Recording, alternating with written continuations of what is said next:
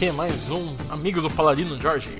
Hoje só eu aqui, Rogério Risato, gravando sobre RPG. Esse aqui é um programa especial, né? Vamos falar de criação de personagens, estamos reformulando tudo no podcast. Vamos lá. O assunto, vamos falar sobre a criação do personagem, mas não de ficha e essas coisas aí que você acha mais um monte de podcast, um monte de gente sabe fazer muito melhor do que eu aí, fiquei estudando sistema. Mas vamos falar da personalidade, né? De como aprofundar mais isso no personagem, independente de sistema. Tem bastante tempo já de RPG, né? Já Joguei muito, fiz muito personagem, já mestrei muito e escrevi algumas coisinhas aí sobre isso que eu vou aqui transformar num podcast. A ideia é assim, que todo sistema de RPG te dá ali minimamente alguma coisa para você criar seu personagem. Por exemplo, o D&D, né, desde o versões intermediárias ali, né? Depois do do D&D que era só tinha um alinhamento, né? Ele vai ter dois conjuntos de três de três fatores que você combina em, em faz novas combinações para criar os personagens, mas isso é só o começo. É claro que para muito jogador isso basta, mas se você quiser aprofundar, vamos lá. O GURPS, por exemplo, tem todo lá o sistema de desvantagens e vantagens, o Storyteller tem natureza e comportamento e suas variações disso, dependendo do, do subsistema, e depois eles colocaram qualidades e defeitos, mas dá pra ir muito além disso. A primeira coisa a levar em consideração é que seu personagem seja divertido pro jogo. Isso não é tão simples quanto parece. Divertido pro jogo é, é uma linha, um equilíbrio tênue entre a sua diversão e a do grupo. Não adianta fazer um personagem lobo solitário, que é o vai, você quer jogar com aquele personagem solitário tal, que vai fazer tudo sozinho, numa mesa de RPG, né? Ele tem que acompanhar o grupo, né? Senão você fica travando o jogo de todo mundo. É bastante chato fazer o também, né? Bastante chato também fazer o Fui Junto, que é um personagem que tá ali só pra dar porrada. Você só vai rolar os dados e não interage em nada com o grupo, né? Seu personagem não tem motivações, não tem vontade própria. Ele é quase um NPC que você tá lá para rolar os dados e anotar o XP. O equilíbrio que é o segredo aqui, né? Você fazer um personagem que você é o centro das atenções não funciona. E você fazer um personagem que é um feito de papelão, praticamente, também não funciona, né? Então, um cartaz que rola dado, que bate. É, funciona para alguns, mas dá pra ir muito mais do que isso. Então, como fazer isso? A chave é a construção, né? Quanto melhor seu personagem for pensado, for construído, você pode escrever isso, ou pode ter só claro na sua cabeça, né? O melhor é escrever, mas escrever tudo, assim, né? Não precisa fazer um livro. Ele vai ter mais nuances, e essas nuances que te ajudam a tomar decisões de uma maneira mais concreta, de uma maneira melhor num jogo de RPG. O background do personagem não é só aquilo que é, você escreve para justificar como que você ganhou uma arma mágica, ou como você tem visão noturna, ou como você sabe determinada perícia para te beneficiar. O background é, é o personagem, né? Muitas vezes. E a ficha é uma. Deveria, né? Na minha concepção, num jogo com mais roleplay, a ficha ser uma consequência disso e não o contrário. Não o background ser uma justificativa da ficha. Mas numa aventura que é só dar porrada, isso também não é tão necessário assim. Vamos lá. Isso de tornar um jogo interessante para você e para os outros, eu vou dar alguns exemplos aqui. Exemplos reais, tá? Não vou dizer o nome das pessoas, a não ser quando fui eu que fiz, né? Mas dar exemplos reais aqui de alguns casos. Há muitos anos atrás, eu tava mestrando uma campanha, uma mini campanha de 4 ou 5 partes ali de GURPS Fantasy. Tava mestrando para uma mesa de 4 jogadores. Apenas um dos jogadores era bastante experiente, já tinha jogado assim a vida inteira, né? Aqueles que começaram lá no D&D, no, no Hero Quest, aquela, aquele velho de guerra. E os outros eram totalmente iniciantes, né? Era a primeira partida de, acho que dos, dos outros três. Obviamente, né, o cara com mais experiência, se ele quisesse, ele matava todo mundo ali de boa, né? E aconteceram algumas situações que ele poderia ter feito isso. Vou dar dois exemplos de como a coisa foi. Uma delas, assim, um dos person uma, uma das estava jogando com uma ladra. E em determinado momento, ela roubou o cavalo de um nobre. E começou a usar esse cavalo. Quando o paladino, né? A GURPS Fantasy, assim, as classes não eram bem tão bem definidas assim, mas era basicamente um paladino que ele tinha feito. O cara experiente, né? Tava jogando de paladino. Quando ele percebeu que eu fiz né? Eu falei, ah, se o personagem percebeu que o cavalo foi roubado, ele podia ter matado a, a ladra, podia ter levado preso. O grupo não ia conseguir fazer grande coisa contra ele. Ele sabia muito bem jogar, sabia usar as regras a favor dele, sabia como se posicionar no combate. Ele podia ter ferrado com o jogo de todo mundo, mas eu confiei no jogador, né? E deixei rolar. O que ele fez? Ele foi até a ladra, pediu dinheiro para ela, ela deu pouco dinheiro que ela tinha, acho que não deu tudo, mas ele acreditou, ou fez que acreditou. Pegou mais um tanto de dinheiro dele, marcou um encontro num, num próximo posto entre ele e o grupo, e ele cavalgou, né, de noite até chegar na no castelo desse nobre, aí no palácio desse nobre, e pagou pelo cavalo. Ele disse: "Está aqui o dinheiro do seu cavalo, ele foi requisitado para minha missão sagrada". Foi uma saída que é assim, muito elegante, muito boa, dentro da concepção do personagem dele, de não mentir, de fazer o bem, de seguir as regras, e sem estragar o jogo. Na verdade, né, o pessoal curtiu muito. Ele gastou muito do dinheiro dele, né? Ele ficou sem recursos nisso. É claro que você joga um pouco mais ali no tesouro para compensar o jogador pela ação dele, né? Foi mereceu ser recompensado. Agora, o segundo exemplo que eu vou dar de seu personagem estar acima do grupo ou como, né, interpretar um personagem no grupo foi o que aconteceu numa aventura que eu tava mestrando de AD&D. Nessa aventura, os jogadores lá criam um paladino, sempre paladinos, né? Paladino do deus da mudança, seja lá o que for isso, ele criou, não era nenhum mundo muito rígido, né? Era só um, só tinha pensado ali num, dungeonzinha da hora ali para se divertir, né? Não era nenhuma campanha, nada. Falei, ah, tá bom, né? Cria o personagem que quiser aí, Deus quiser. Isso. Achei que não ia interferir no jogo, né? Engano meu. Porque é, esse jogador, ele se recusava a ir na missão porque o personagem dele não via motivo para ir na missão. Porque ele só iria se fosse para causar uma mudança no mundo ou qualquer coisa assim. A gente perdeu, assim, quase uma hora de roleplay do cara enchendo o saco, fazendo com doce mesmo. Porque o personagem dele não iria na dungeon, ele não faria ali uma dungeon. Porque ele concebeu o personagem nesse lobo solitário chato pra cacete. Ele não se recusava a, a, a ceder pro jogo continuar. Isso azedou tudo, né? Assim, tanto que tinha sido, o negócio tinha sido planejado para 4, 5 aventuras, acabou nessa aventura. Não não tinha clima para continuar, mesmo que tenha ido para dungeon e tal, mas o cara conseguiu azedar todo o jogo porque ele queria o jogo do jeito dele. Ele entendia que eu, mestre e os outros jogadores deveríamos estar ali para realizar a vontade dele. Isso é muito ruim num RPG e ele acreditava, né, que deveria fazer a vontade dele porque o personagem dele faria isso. Então você tem que achar um, um meio termo entre as duas coisas. Você não pode deixar de criar seu personagem porque vai atrapalhar o jogo, né? Não é um bom motivo para você deixar de criar o personagem. Preguiça talvez seja um bom motivo para deixar de criar o personagem, mas não porque você imagina que isso vai atrapalhar o jogo. E também não faz sentido você forçar os outros jogadores e o mestre a querer que eles sigam a história do seu personagem. Um bom mestre vai conseguir encaixar e conciliar tudo. E bons jogadores vão dar espaço para as histórias irem aparecendo. Isso que é legal do RPG, a história ela é construída junto. Agora, se fulano quer fazer tudo sozinho, fica muito complicado. Bom, tendo isso em mente, vamos para como aprofundar esse personagem agora. Então vamos lá, eu tenho três tópicos básicos aqui para ajudar na construção do personagem. O primeiro vai parecer estranho no RPG, mas é mostre, não conte. Como assim, num jogo que é basicamente falatório, você vai mostrar e não contar, né? Você não vai ficar contando a origem do seu personagem toda hora. Você vai fazer essa, a origem do seu personagem,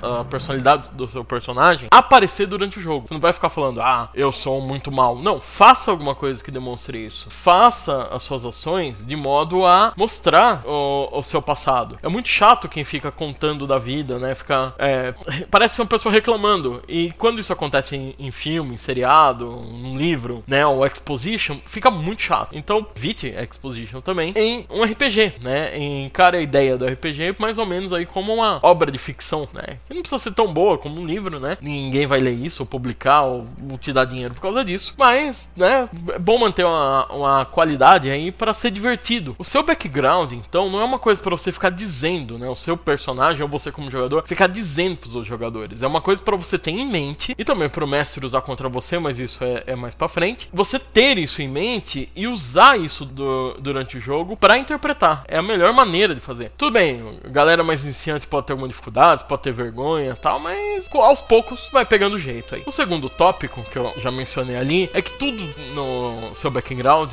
será usado contra você. E deve ser assim. Claro que tem mestre que vai fazer mal mestre, aqui vai uma dica pros mestres de RPG do que talvez pros jogadores, é que tem mestres que usam o background do personagem contra o personagem de uma maneira muito irritante. Tá ali só pra ferrar os jogadores, né? No caso, os personagens, como se preferirem encarar. Não, isso tem que ser usado para dar desafio, né? Se você pensar numa boa história, num bom filme, num bom seriado, num bom livro, num bom quadrinho aí que você leu, que você assistiu, você vê que o herói, ele não pode, não pode começar mais forte que o vilão, né? O tem que ser sempre o vilão ou o adversário diversidade, ela é sempre mais forte, maior do que o personagem. E a ideia, né? Não qualquer bandidinho também, não. O vilão principal da história. O o personagem se tornar mais forte, né? Se tornar capaz de vencer esse vilão, vencer as adversidades, se tornar melhor do que si mesmo, né? Como diz ali no, até no Vampiro, né? Torna-se melhor que si mesmo. Acho que tá lá na contracapa da primeira edição. Então é, é isso, né? Um bom mestre ele vai pegar tudo isso que você escreveu e usar contra você de uma maneira muito divertida. Porque matar o vilão final é bem legal, né? Todo mundo gosta de chegar no fim de uma grande aventura, de uma dungeon, de uma campanha, ou de uma investigação, ou qualquer um seja, ou outro planeta, qualquer coisa aí que você esteja jogando. E a hora que o vilão morre, né? Ou os vilões, a adversidade é vencida, né? Os jogadores comemoram, o mestre fica contente aí que tudo acabou pelo menos um bom mestre. Só que se esse vilão, isso aí, for ainda intrinsecamente ligado à história do seu personagem ou dos personagens do grupo, né? É mais legal ainda. Então, não tenha medo de deixar pontas soltas, não precisa ficar se blindando pro mestre não poder usar seu background contra você. A ideia de jogar RPG, pelo menos do jeito que eu vejo, né, como um bom mestre deve ser assim, não é o seu medo de morrer que deve imperar. Claro que você tem que ter um certo medo de perder o personagem ali, dele morrer, não, jogo também não tem muita graça, né, não vai fazer qualquer bobagem te der na telha, mas de poder, de poder viver como personagem ali, fazer coisas que o personagem faria, né. Então, não tenha medo de colocar parentes no personagem um pai, irmão, tio, que em algum momento vai ser raptado ou, ser, ou virar contra seu personagem. Claro, isso eu tô falando assim, se você tiver um bom mestre, e aqui vai uma dica também para os mestres, né? Faça desafios serem divertidos e não punitivos aos jogadores. Senão eles vão fazer aqueles background de órfão que me irrita muito, né? Só, ah, eu não tenho família, não tenho nada, não sou pegado a ninguém, e assim você não pode raptar ninguém e me obrigar a nada. Existe uma linha tênue entre ser divertido e, e ser lazarento, né? Você tem que pensar como um filme, como um, né, um livro, pensar como o que que torna né, esse, isso interessante. Isso, né? E a terceira coisa é que você você é o que a vida fez em você, né? O que eu quero dizer com isso? Um bom personagem vem de um bom background. Não só os objetivos da quest, como vingança, recuperar itens mágicos e coisas assim. Essas coisas são ótimas para você começar, mas isso não é o, o, Isso é só superfície, né? Um personagem bem construído, ele vai ter características de personalidade sutis e distintas, assim, que vão estar tá claras na sua mente, como eu falei lá no, no, na primeira parte, né? E isso que vai fazer da vida do personagem, né? Você começa de um arquétipo e vai explorando. Eu vou dar um exemplo pessoal aqui de personagens que eu já joguei. Eu gosto muito, né? Não jogo só com esse tipo de personagem, eu prefiro jogar com todas as classes e alinhamentos e, e sistemas que eu puder, né? Tanto com os malvados como com os bonzinhos tal, assim, gosto muito de mudar de personagem. Mas eu tenho a, o meu personagem preferido, que é o Gambler, né? Aquele cara que vai viver da língua dele, né?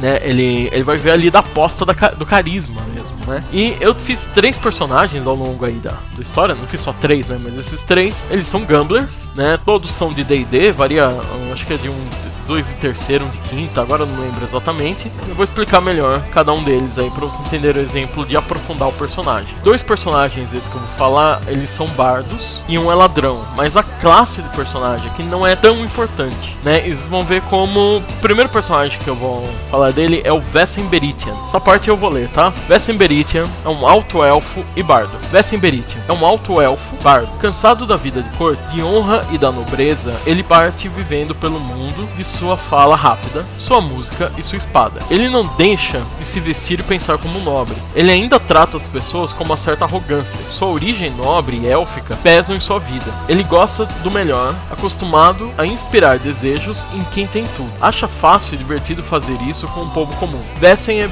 bissexual, discreto sobre isso, sua pompa de courtier ainda é muito importante para ele. No fim, é um nobre bom vivant que quer a liberdade do mundo, mas não abre mão dos confortos do quais está acostumado. Sua melhor descrição seria o nobre boêmio, o típico poeta romântico. Vessen foi inspirado em Marquês de Sade e Lord Byron, entre outros personagens aí. O outro exemplo é um ladrão, Galtar. Mesmo sendo enganador tão bom como Vessen e vivendo da enganação, já é seu oposto. Galtar é humano, 13 terceiro filho de um casal pobre de camponeses queria mais da vida do que arar e colher e seguiu para a cidade aos 13 anos. Seu irmão mais velho é o único além dele que saiu do campo, mas seguiu uma vida militar e bastante respeitável. Galter está acostumado com o papel de capacho, com a miséria em, que, em, em sumir na multidão. Se Vessen era extravagante e estranho, de chapéu com pena e uma capa púrpura, Galter era o garoto em farrapos que ninguém olha duas vezes. Galter não tem problemas em parecer humilde quando necessário, coisa que seria impensável para Vessen, e Galter consegue ser totalmente seguro no momento seguinte. Galter é o pobre ambicioso e deslumbrado pela vida e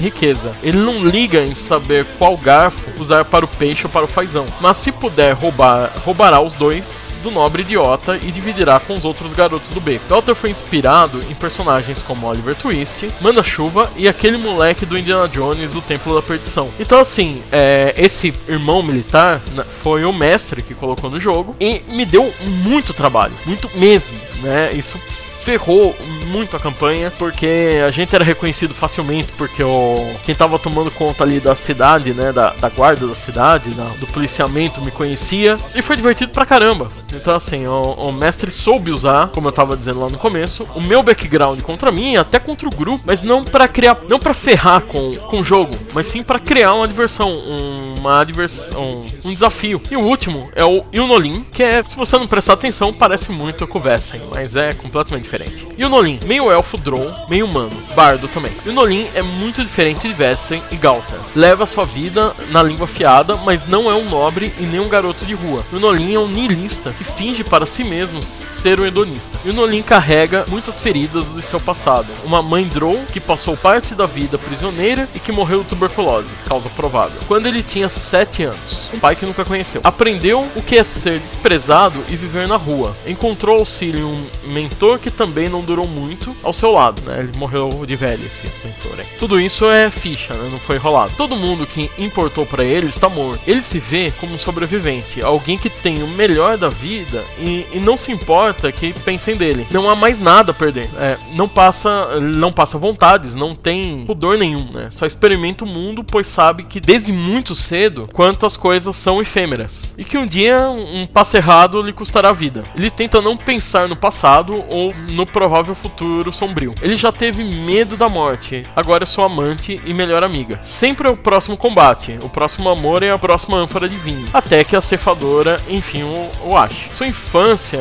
em um cativeiro e como isso afetava sua mãe, o dotaram de um desejo absurdo pela liberdade, o que pode levar a defender estranhos e comprar brigas que não são suas. Ele, no fim das contas, tem um desejo de morte, né? Acabou morrendo mesmo, né? Na campanha. Inspirado nos inúmeros heróis trágicos do romantismo ali, né? Capitão Jack Harkness, o Doctor Who também, e em outros heróis de filme no ar. Esse Ilnolin, né, também, né, que eu tava falando do equilíbrio entre o, o jogo pessoal e a campanha, é, a gente tava jogando e penamos muito para aprender uma Elfa Drow que tava que atacou a gente, que entrou em guerra e tal. E ela acabou prisioneira. E aí o Ilnolin foi falar com ela. E né, ela tava com algemas mágicas, alguma coisa assim, não lembro direito. E por vários motivos motivos, né, da, da história deles, esse negócio de prisioneiro e de curtir o momento e tal, por ela ser Drow. E ele acabou simpatizando com ela e deixou ela ir. Ela libertou a, a prisioneira. Claro que o grupo ficou ali meio irritado, né, porque a gente perdeu a prisioneira, né, mas não foi, assim, tanto eu não pretendia, como eu sabia também, eu podia, era um mestre que eu podia confiar, que ela não ia voltar de noite cortar a garganta de todo mundo e a aventura ia acabar ali, né. Isso gerou um plot imenso que foi uma, uma parte muito legal da campanha. Ela acabou sendo aliada uh, nossa várias vezes inimiga outras tantas vezes.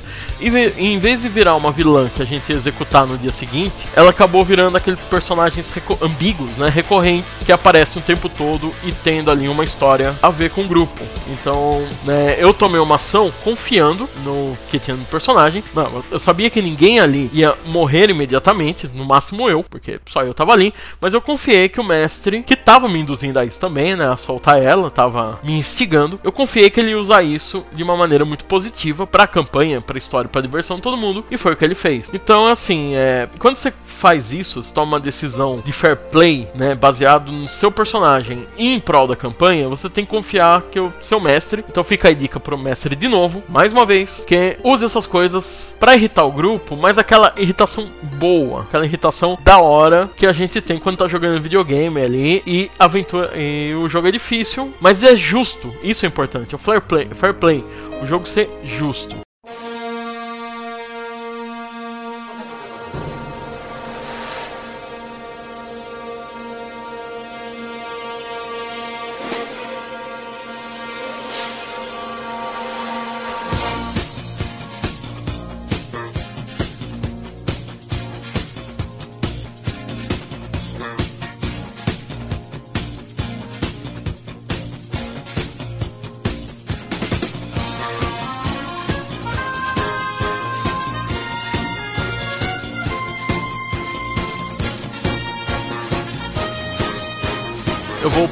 Série de perguntas que você pode fazer no background do seu personagem para deixar ele mais da hora, mais profundo, mais azeitado. É uma série bem longa de perguntas, tá? Então pega um papel e caneta para anotar e vamos lá. Ah, eu ponho escritinho no blog também. Então vamos lá são sete itens, né, com várias perguntas que você pode responder por escrito no seu background ou pode responder mentalmente. Se você quer um personagem mais aprofundado, o melhor é escrever mesmo, né? Escrever a gente elabora melhor e não esquece. As respostas a isso não, tem, não são totalmente ligadas ao alinhamento que você vai ter no D&D, ou à natureza e comportamento do storyteller, ou às desvantagens do GURPS, ou qualquer outro sistema de regras de interpretação que, que você estiver jogando tenha. Né? Você pode explorar isso de diversas maneiras. Eu vou dar mais exemplo aqui do D&D porque é o mais jogado e mais famoso. Tá? Então vamos lá. Dinheiro. Ser bom ou mal não vai influenciar a ganância do seu personagem.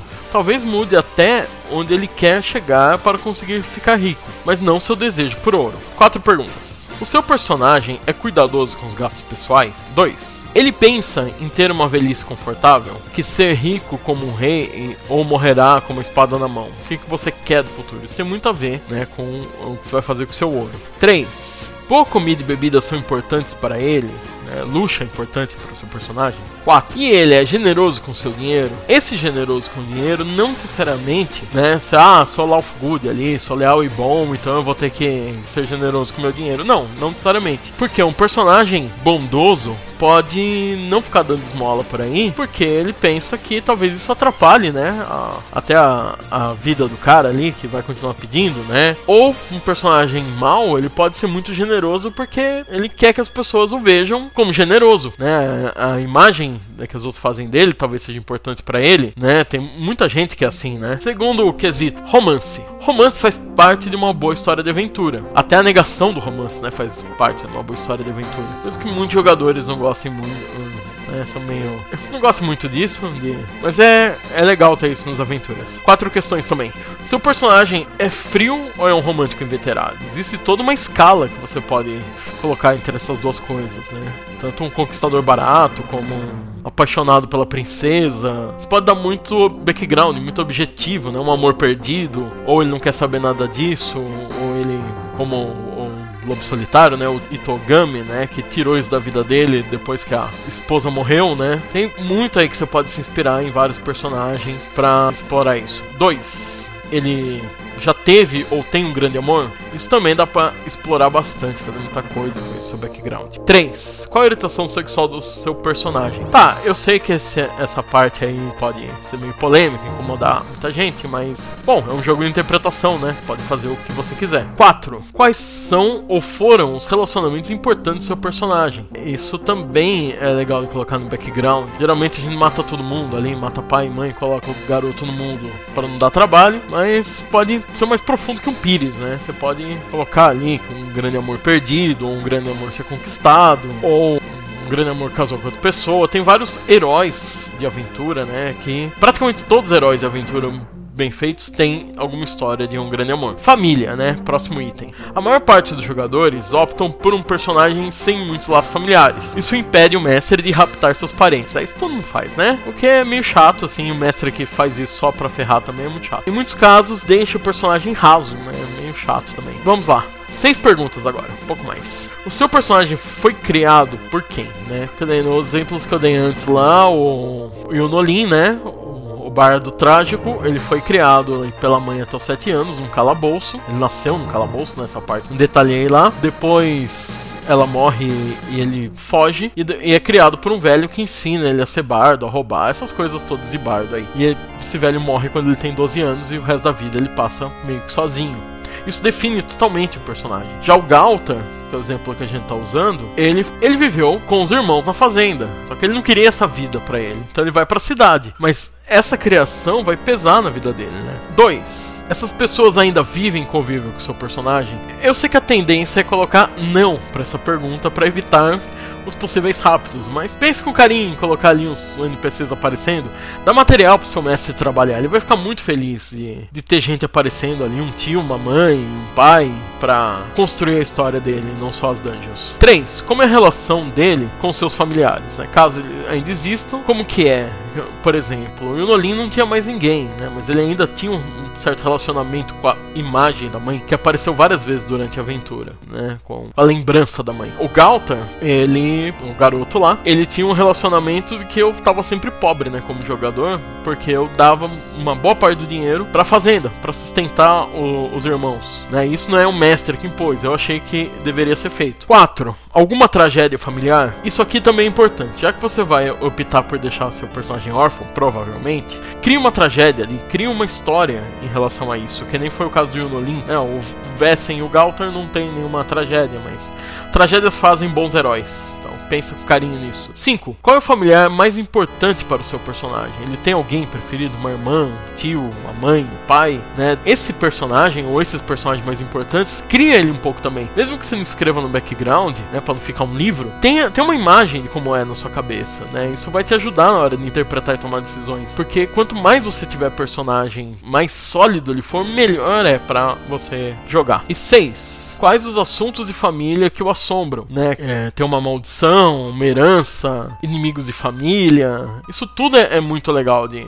de você explorar. Então vamos lá. É, próximo item: motivação. O que seu personagem realmente quer? Até onde ele está disposto a chegar para isso? Só duas perguntas aqui. Um, seu personagem pensa no futuro? O que espera conseguir com essas aventuras? Né? Às vezes a gente vai sendo levado aí para aventuras tal. E mas por que que seu personagem está indo? Claro que aqui entra aquele ponto que eu comecei falando lá do cara lá do Paladino da Mudança. Se você vai ficar usar isso para empatar o jogo, não faça. Não pense na motivação do seu personagem, né? A motivação do seu personagem tem que ter uma motivação, não é para não ter uma motivação, você empatar o jogo. Então pense assim, o que que motiva o seu personagem a, a matar monstro, a entrar na dungeon, a, a influenciar na na política local do seu clã de vampiros ou qualquer coisa assim, né? O que, que ele quer? O que, que ele pensa? Quais são as crenças dele sobre isso? E dois, o que faz seu personagem arriscar a vida numa dungeon cheia de monstros e armadilhas? Entenda a dungeon aqui como qualquer desafio que os personagens geralmente se colocam, né? Ou ele é só levado pelas circunstâncias. Tem várias histórias bem bacanas que os personagens estavam. que eram pessoas normais que foram levadas às circunstâncias, né? Ou com um filme no ar, né? Que o personagem não tem controle nenhum sobre a vida dele. Mas aí é mais o mestre, né? Mas uma campanha é muito difícil você levar o personagem simplesmente pela motivação externa, né? Então é bom você ter, assim, o que, que você quer com isso? Por que, que você vai lá matar monstro? Por que, que você entra na dungeon? Né? O jogador é pelo XP, pela diversão, mas por que, que seu personagem tá lá? Sociais.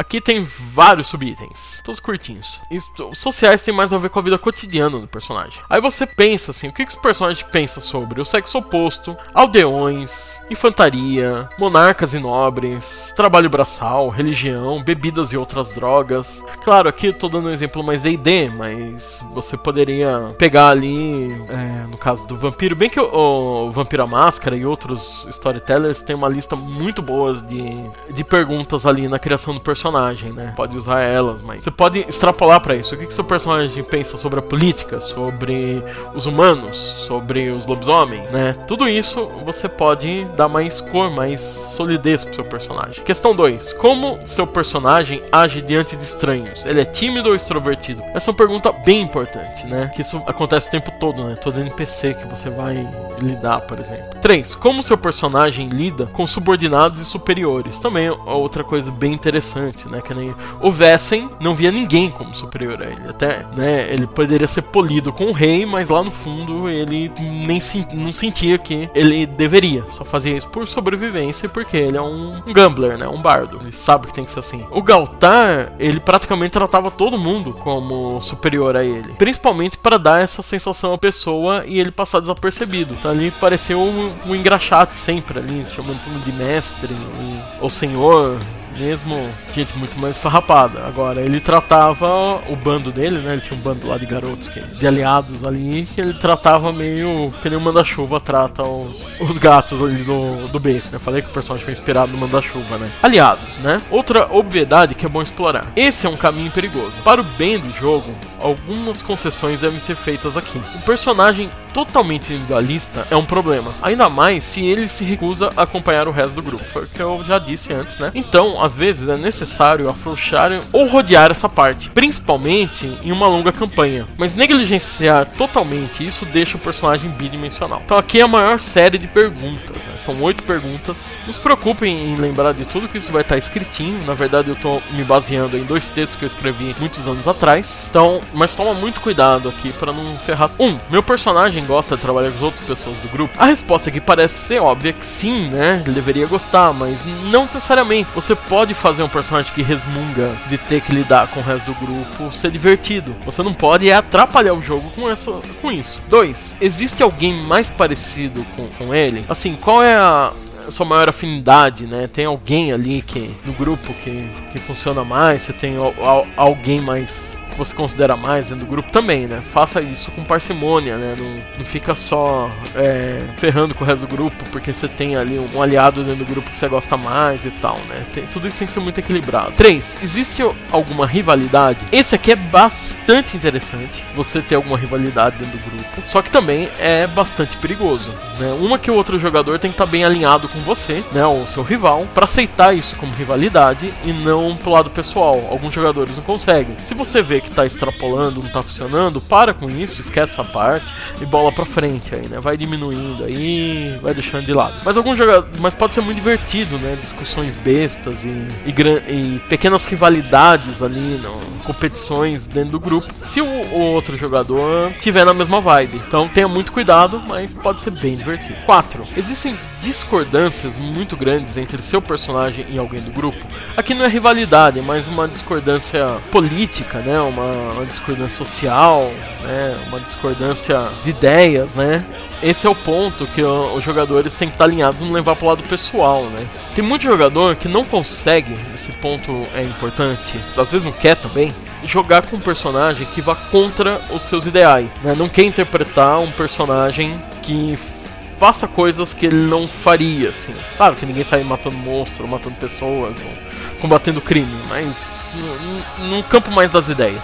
Pessoa muito autoritária não jogaria, por exemplo, com os personagens que eu descrevi, né? Principalmente aí o Vessen, que é, era completamente porra louca, né? O cara gosta ali do personagem certinho, da, do preto no branco e tal. Que nem e alguém que jogaria como Vessen, né, criaria um personagem como Vessen, como eu, ah, talvez não quisesse jogar com um personagem autoritário. Bem que eu acho bem divertido, assim, jogar com um personagem que sejam totalmente meu oposto. Nunca joguei uma campanha inteira assim, né? Começa a encher o saco, mas aventuras mais curtas aí, de duas, três partes, é bem divertido. E se tem alguém no grupo aí que dá para ter uma discussão legal e tal, e que isso funcione pro roleplay, é bacana. Se você vê que tá indo pro lado pessoal, para, não continua. Essa aqui talvez seja seja o ponto mais crucial ali de, de não cometer erros e acabar com o roleplay, tá? Muito cuidado com isso. Vamos para outra pergunta, já falei demais. 5. O grupo é confiável? Aqui também, né? Vendo que essa parte de aliados, ela é, é bastante tênue entre que você pode se divertir ou estragar o jogo. Você pode desconfiar do grupo, mas não estraga o jogo por causa disso, né? Não corte a garganta de ninguém enquanto eles dormem, tá? Não traia o seu grupo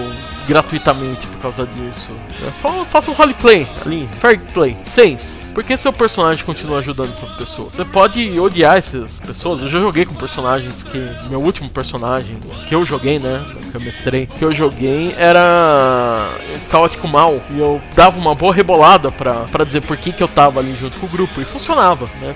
Gerava boas piadas até. Ele não queria estar tá ali, mas de alguma maneira eu ia justificando por que, que ele estava ali. Ele dependia daquelas pessoas. Ele também, as outras pessoas também não queriam que ele estivesse ali.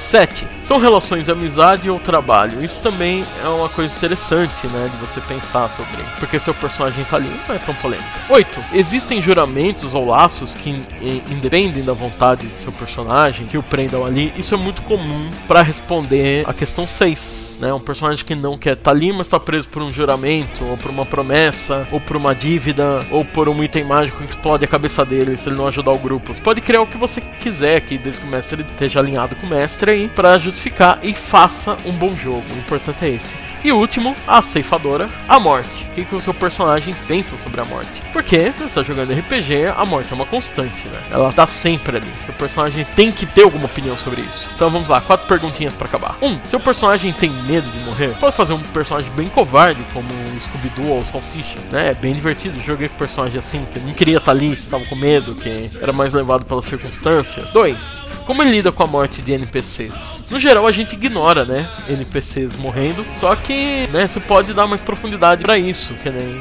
um personagem um mago que eu joguei na quinta edição, chamado Peyton, ele fez aquela magia lá que você cria um clone de você mesmo e começou a tratar o clone como um tipo de irmão dele, né? E o, o clone começou a ter uma vida própria. Até quando o personagem morreu, o clone continuou até é, continuou vivendo com os outros PJs, né? Ele virou um NPC ali. Até comecei o dia do orgulho do clone, umas palhaçadas. Então assim, era um NPC que se tornou importante. E ter NPCs importantes na vida do seu personagem é muito bacana, porque isso dá muita profundidade pro jogo. Então pensa nisso, meus NPCs legais aí para ter. Uma vez jogando com Vessen, né? Aquela cena clássica que até o, o mestre ficou meio sem saber o que fazer. Que tem aquele NPC moribundo, sabe? Que vai te contar meia frase e vai morrer. E aí você tem que descobrir o mistério. Nem foi por isso, eu nem pensei, eu nem me toquei que o mestre ia fazer isso. Aqui tinha um NPC moribundo, o Vessen achou ele, né? E, e ele deu uma poção de cura pro NPC. E aí o mestre que queria dar só meia informação ficou meio sem saber o que fazer, porque o personagem estava curado. E agora? Mas foi sem querer, eu só socorri um NPC, gastei uma poção de cura, a minha única poção de cura, porque fazia sentido, né? O meu personagem faria isso. Ele sempre foi um nobre, ele nunca se preocupou em guardar, né? Como uma questão lá do dinheiro, em guardar as posses, ele sempre tem mais. 3. E prisioneiros, né? Uma hora seu personagem faz prisioneiros. Não é só sobre a morte dele que ele vai pensar. Executa, tortura, solta ou o quê? Que nem eu falei, né? Do, do Yunolin que soltou ali a, a mulher, né? Um personagem. Também já joguei com personagem que torturou o cara até a morte. Executou sem dó nem piedade, porque era a coisa mais prática a fazer. Então, isso também, né? Se você pensar nisso, né? O que, que seu personagem faria nessa situação? Que tipo de pessoa ele é? Ele faz prisioneiros? Ele trata bem os prisioneiros? Ele é sádico? Né? Isso aqui é um jogo de roleplay, não tem certo e errado. Você pode, desde que o jogo seja legal, que você não estrague o jogo de ninguém, porque não é só o seu roleplay, é o roleplay de uma galera, você pode explorar o que você quiser. Quatro e última pergunta: pelo que o seu personagem está disposto a morrer? Né? Um código de honra? Ele hum, morreria um código, hum, em vez de se entregar? Ele morreria para salvar órfãos de um orfanato pegando fogo? Ele morreria para pela causa dele, como um homem bomba? Ele se sacrificaria pelo grupo?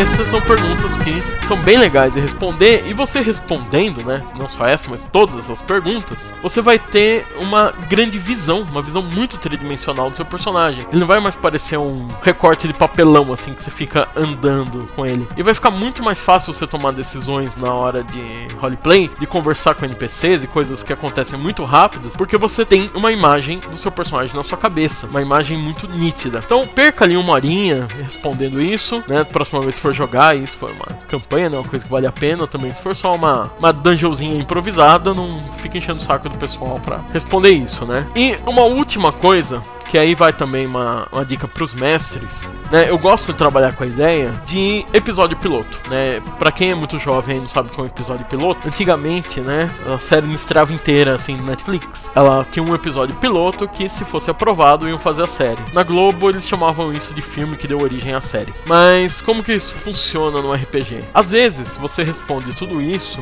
faz um personagem, um background, e na hora do jogo você vê que não funciona. Não funciona para você, tá chato. Então, eu encaro a primeira, segunda aventura aí, dependendo a duração, dependendo quanto dá pra fazer o roleplay e tal, como episódios pilotos, tanto como jogador como mestre, né? E como mestre, eu encorajo os jogadores a mudar alguma coisa que não gostaram da, no começo, né, das aventuras, porque ele no papel é uma coisa, mas na hora que você tá jogando com o resto da galera ali, pode ser que alguma coisa não te agrade no personagem e tal. Nem falo de número, essa parte de ficha e tal, que aí é um pouco mais complicado, né? Tem mestre que deixa mexer, tem uns que não deixam Eu acho que na primeira e segunda aventura você pode mexer sim. Agora, de personalidade também é legal dar uma mexida nesse começo. Daquela alinhada geral, ou até descartar coisas que não funcionaram totalmente. Eu já, o Yunolin é um caso. Ele da primeira aventura para esse que eu descrevi agora era completamente diferente. Ele era outro personagem, mas eu vi que tava chato, que não me agradou. Ele não atrapalhou o jogo em nada, não foi esse o caso, mas ele tava chato de jogar. Ele tava dramático demais. Então eu coloquei esses toques de humor aí mais nihilistas e tal, e funcionou muito melhor para mim. Ok, falei bastante de